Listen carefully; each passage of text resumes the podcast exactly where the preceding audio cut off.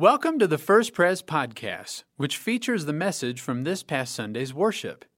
If you would like to worship with us in person, our services are Sunday mornings at 8:30, 9, 10, and 11 o'clock. You can learn more about First Pres at www.first-pres.org.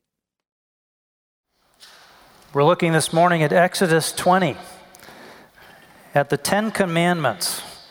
So I encourage you to open your own Bible or pull the pew Bible out in front of you, and toward the very beginning of the Bible you'll find Exodus chapter 20.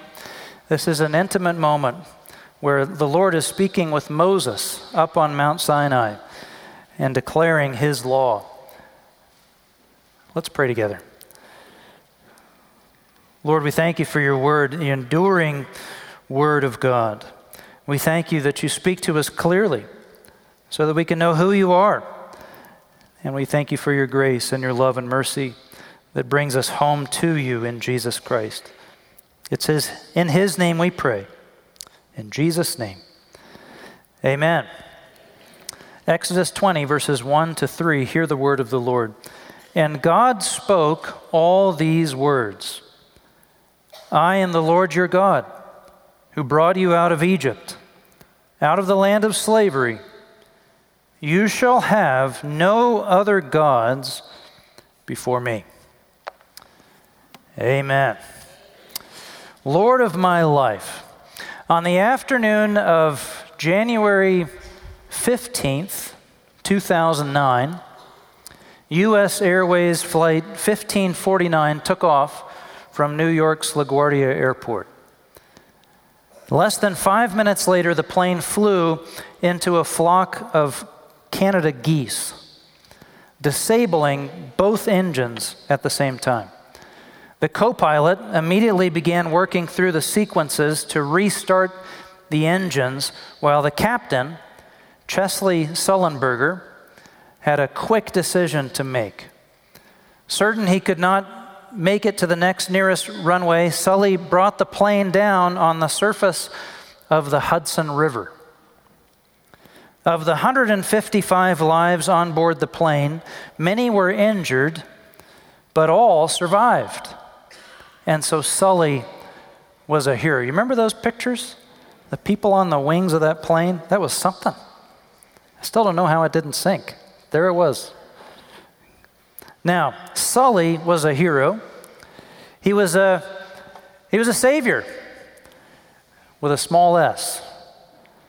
But certainly for those people, he had saved them that day. Now, you've heard that story. Maybe you've seen the movie. You've seen it talked about, all this different stuff. But one thing that might surprise you is that not one of those passengers, not a single one of them, called Sully later and asked for advice on their marriage. Not a one. And as far as I know, none of them asked him to guide them through parenting or advise them on finances. And there were no books that were written on how to grow your life to become more like Chesley Sullenberger. There was no following of Sullians or Chesleyans or anything like that, talking about how do I become Chesley Sullenberger. There certainly were no chapels built. There were no shrines of devotion to Sully worship. Why? Sully, see, he was their savior that day, but he was not Lord. He was not Lord. Well, with Jesus, it's different. We use this language, Lord and Savior, as if to say there are kind of two different categories. There's a Savior Jesus and there's a Lord Jesus. Two different things. Is it possible that Jesus can be your Savior, but somehow he can be your Savior without being your Lord? I remember the first time someone asked me this in a Bible study. They said, Tim, well, Jesus is your Savior, but is he your Lord? It comes from Second Peter 3:18, which says, "But grow in the grace and knowledge of our," you want to say it together? "Lord and Savior, Jesus Christ. To him be glory both now and forever. Amen." So today we kick off a new series together. This fall we're going to be talking about Lord. And we're going to ask ourselves, is Jesus my Savior Lord of my life? Is he Lord of my life in every aspect, in every area of my life? Have I accepted the lordship of Jesus in my life? And the instrument, the tool that we're going to use to evaluate this question is one of God's greatest gifts to all of us, the Ten Commandments. Following Jesus means following him as Lord. If I don't learn to follow Jesus as Lord, if I'm saved, if we're saved, but we don't follow, we fail to follow, we miss out on the life that is truly life. We miss out on the life that Jesus won for us. Jesus came to save us, but that's just the beginning. He came to give us life. John 3:16, "For God so loved the world that he gave his one and only Son, that whoever believes in him shall not perish, but have eternal life." Jesus came, you see, so that we would not perish in our sins. That's good, and that's amazing. That's wonderful. We are saved. But then look at what it says. It says, "Whoever believes in him shall not perish, but have eternal life." Have eternal life. That's the part that we want to explore. Eternal life starts right now when we look to Jesus, our Savior, and start to follow him as Lord. The lordship of Jesus is the life we were made for. So why the Ten Commandments? What are the Ten Commandments? Why could they be a help? Where does this come from? Is God just some kind of nasty cosmic curmudgeon, you know, sitting on the front porch of his house, yelling at the kids not to play in his lawn, just coming up with some list of don't do this, don't do that? Does he just enjoy making up lists of things for us not to do? No. What is the Ten Commandments? It says this, verses 1-3, "And God spoke all these words, I am the Lord your God, who brought you out of Egypt, out of the land of slavery. You shall have no other gods before me." See, the people of God, the descendants of Abraham, Isaac, and Jacob, they had wound up in Egypt, which is a lovely place to be, unless you're a slave. And they had gone there on good terms, but over time, the people of God had been relegated to a servant class and eventually to a slave nation where they were abused and misused, and they became just a labor force beaten into submission for the Pharaohs and their empire-building ambitions. And so, as many of you know the story, God sent Moses to help the people get out of slavery. God sent Moses to release them, and they found freedom. Slaves no more. Now they're free. It's called the Exodus. In fact, that's the book that we're studying, Exodus. It means the way out, is what it means literally. And so God led these people on this great migration out of slavery. He's given them the way out, and he leads them out into new freedom. Now, why would God take that same people and then enslave them to some arbitrary set of rules? Why would he go to all that trouble to set them free just to kind of bind them up again with some strange list of do's and don'ts? Does that make any sense at all? No. And so what are the Ten Commandments? Well, the Ten Commandments are not chains to bind us down. The Ten Commandments are guardrails on the highway of life to keep us from tipping off into destruction. They are freedom tools. They are instruments of liberty. Walk in the way of God, and you will be free. Every time we break God's law, we think we're headed off into free, you know, a free kind of life. but actually we're binding ourselves. And we find ourselves burdened and bound and beaten up. The Ten Commandments are God's ways.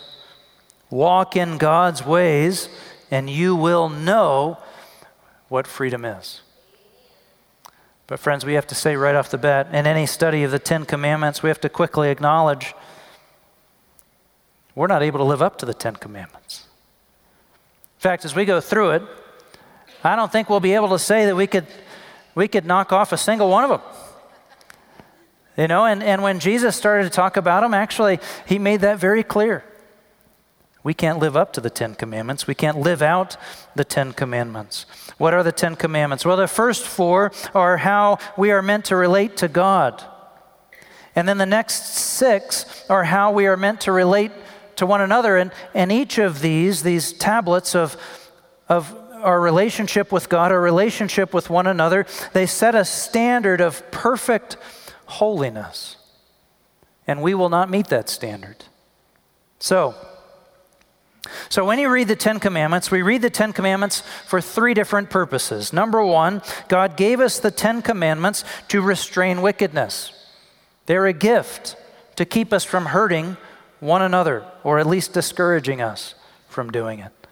And number two, God gave us the Ten Commandments to reveal holiness to us and to lead us to Christ our Savior. See, when we see what perfect virtue is, when we see what the holiness of God really looks like, we recognize we need help. We need a Savior to redeem us. They lead you to Christ. Third, we read the Ten Commandments, and God gave us the Ten Commandments as a guide for life, as an instrument to learn God's way of life, a matrix to measure our growth and development as Christ followers. It's a guide to knowing God as Lord. So we're going to run through each one of them asking the question, what does this tell me? Am I living into the lordship of God in my life? Am I living into the lordship of Jesus? And it begins with this first question that will guide us all the way through the series from the first commandment. Is God the Lord of your life? Verse 2 says, I am the Lord your God, who brought you out of Egypt, out of the land of slavery. Now, by the way, we don't make Jesus Lord, you see. We talk in that language and it creates some confusion. I understand why we talk that way. Someone says, you've made Jesus your Savior. Are you going to make Jesus your Lord? But actually, we don't make God anything, and we don't make Jesus anything. He is the Savior, and He is the Lord. And the only question is, are we going to live into the reality of that, or are we going to attempt to live out a lie? So God starts right here. Let me make it clear. I am the Lord your God. Not, I would like to be your Lord. Not, I surely hope I could convince you to consider making me the Lord. No. I am the Lord your God. But we're reminded of God's love when we reflect on God's actions. And so He knows right away, let me remind you, I am the Lord your God, but it's His faithfulness that leads us to confident and constant faith. And so He says, I am the Lord your God who brought you out of Egypt. Remember who I am. Remember what I've done for you. Remember how I've acted towards you. Remember my love for you. You were stuck. You were enslaved. Your life was narrow and painful and purposeless, and I brought you out of all that. I am your Savior. Know now, I am your Lord. Do you see? It reminds me of that famous story in Jesus' ministry when He was with His disciples and He sent His disciples ahead of Him to cross a big lake. And the disciples were headed out on the water in their boat when a storm came, and then they saw Jesus walking toward them on the water. And they were all very scared. But Peter said in Matthew 14, verse 28, he said, "Lord, if it's you, tell me to come to you on the water." And he did. Jesus told Peter to come. And Peter stepped out of the boat, and he walked on the water for just a minute. And then he saw what was happening, you know. He looked at the wind and the waves, and he saw everything that was happening all around him, and suddenly he was clenched in fear, and he began to sink down into the water. And what did he do? He cried out, "Lord, save me." And Jesus saved him. And then it says, and when they climbed into the boat, the wind died down. Those who were in the boat worshiped him, saying, "Truly, you are the Son of God." Salvation is an instant. Lord, save me. Jesus has the authority and the power to save you. When life is coming at you and you feel like you're drowning in what you're struggling in, you're drowning in your sins, and you're fearful that you will perish, Jesus has the authority and the power to save you. You call out to Jesus, you call out to him, call upon his name, and be saved. And it's in an instant, and it's for eternal life. I call on the name of the Lord. But when he got back in the boat, when he climbed back in, wet and trembling and unsure of what had just happened? What does it say? It says that he and everyone in the boat, they looked at Jesus and they realized this one is not just a savior. This is the Son of God. And they worshiped him. One way of talking about the first commandment is to say that it defines God and God alone as the object of worship. He alone is worthy. To be saved takes an instant. Lord, save me. To know him as Lord, it takes a lifetime. John Stott wrote, "You can become a Christian in a moment, but not a mature Christian. Christ can enter, cleanse, and forgive you in a matter of seconds. But it will take much longer for your character to be transformed and molded to his will. It takes only a few minutes for a bride and bridegroom to be married, but in the rough and tumble of their home, it may take many years for two strong wills to be dovetailed into one." So when we receive Christ, a moment of commitment will lead to a lifetime of adjustment. Are you adjusting to the Savior who has redeemed your soul? A moment, your Savior; a lifetime, your Lord. What does it mean to have Jesus as Lord? It's said to be the earliest Christian confession. You know, Christians would say to one another, "Jesus is Lord." And it was one of the first phrases that Christians would say to recognize one another and to commit themselves to the Lord and to confess their faith. Jesus is Lord. And when they said that, of course it meant Jesus is Lord, Caesar is not. It meant Jesus is Lord, Herod is not. It meant Jesus is Lord, the devil is not. But you know what else it meant? It meant Jesus is Lord, I am not.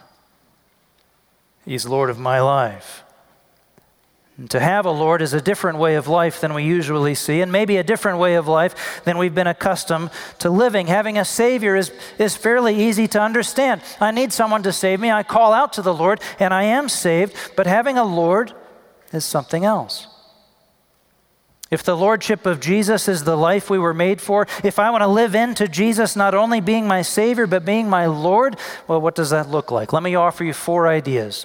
Number one, a Lord is one to whom I defer. In every area of my life, I'm asking, Lord, what do you think? What do you want? What do you have for me here? I have my own ideas. I have my own opinions, and frankly, I feel like I can defend just about every one of them.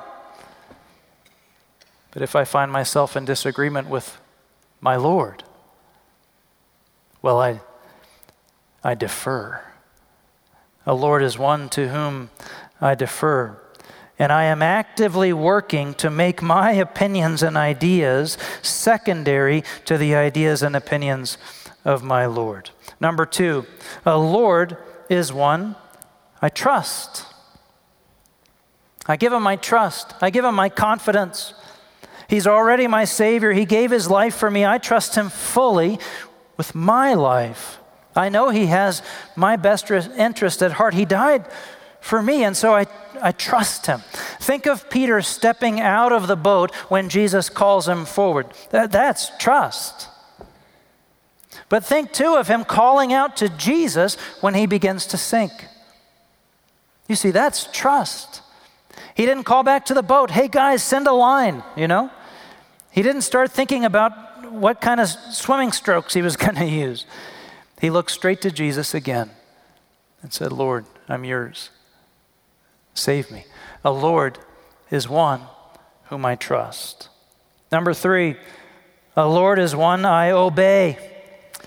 Like a soldier to a general, like a knight to a king, like a football team executing the play the quarterback calls. I don't want to just hear my Lord. I want to obey my Lord. My posture is one of joyful and humble obedience. So I want to ask you, how much of a pause is there in your life between the Lord's prompts and your joyful obedience? That's one way to measure how we're growing as mature Christians. It's, Lord, you tell me to do this, I'm going to do it. Some have said that happiness is found for the Christian in joyful obedience, in being a walking yes to the Lord, a walking yes to Jesus, and responding to his every prompt like the strings of a violin respond to the bow. Are you responsive to your Lord? The Lord is the one I lovingly and responsively obey. Finally, number four, the Lord is one I represent. If Jesus is my Lord, if I'm his servant, then in one way or another, by cooperating with him, I'm participating in his kingdom. I'm participating in his rule, in his lordship. Kings used to, in the old days, they would send their servants out, their emissaries, their messengers. They would send them out with their seal. They would carry the seal of the sovereign. And what that meant was, I'm carrying this king. I represent this king. And what the seal said was, if you mess with this guy, you're messing with me. It was the king saying, you don't push that guy around without thinking that I'm coming behind. We carry a different seal. You know, if you have a U.S. passport, it says similar kinds of things. That the U.S. government makes certain claims about who you are, and it says to foreign bodies, if you mess with it's very comforting to read when you're traveling on a plane to a dangerous country. They say, this one's mine, and I'm going to be advocating for him, for her.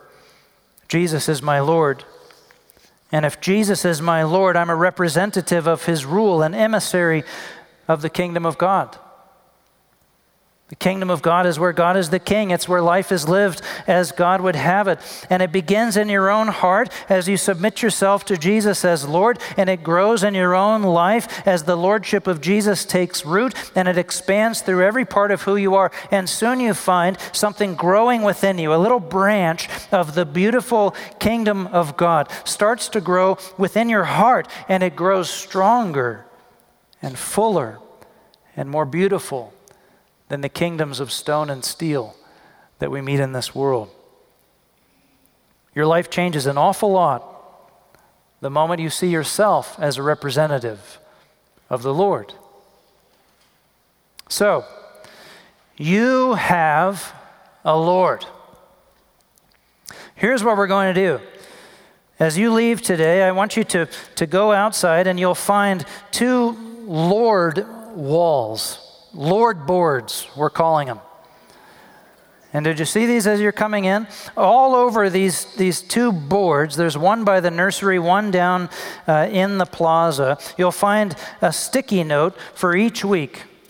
And this is the one for this week. This is the color you're looking for. And it says, Lord of my life, you shall have no other gods before me. Exodus 20, verse 3. What you're going to do each week is you're going to walk by that Lord board and you're going to pull off the right sticky for this week.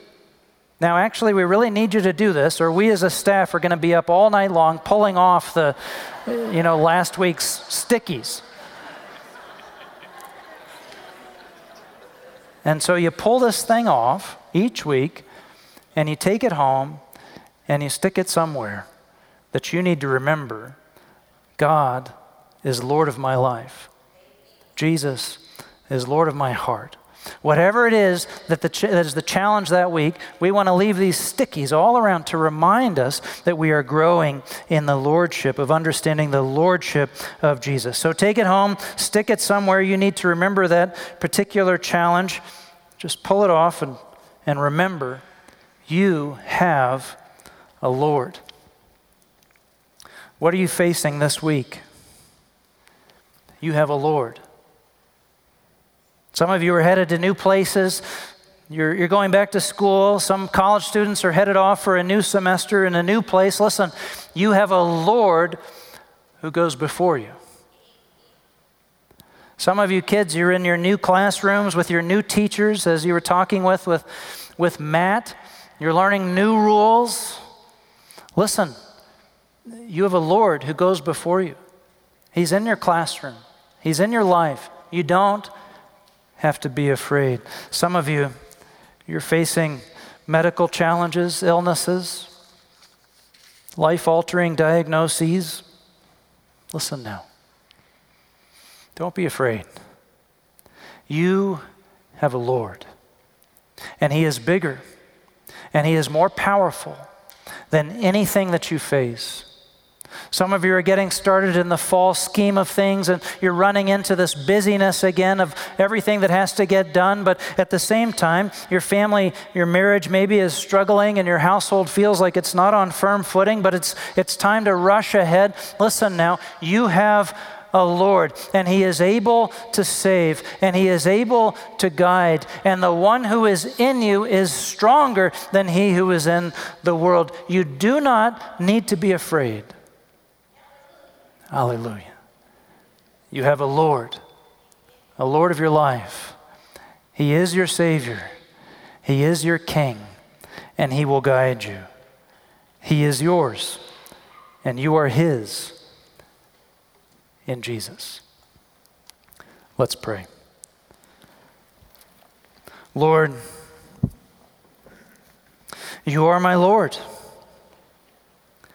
And not only have you saved me in Jesus, but you have shown me life.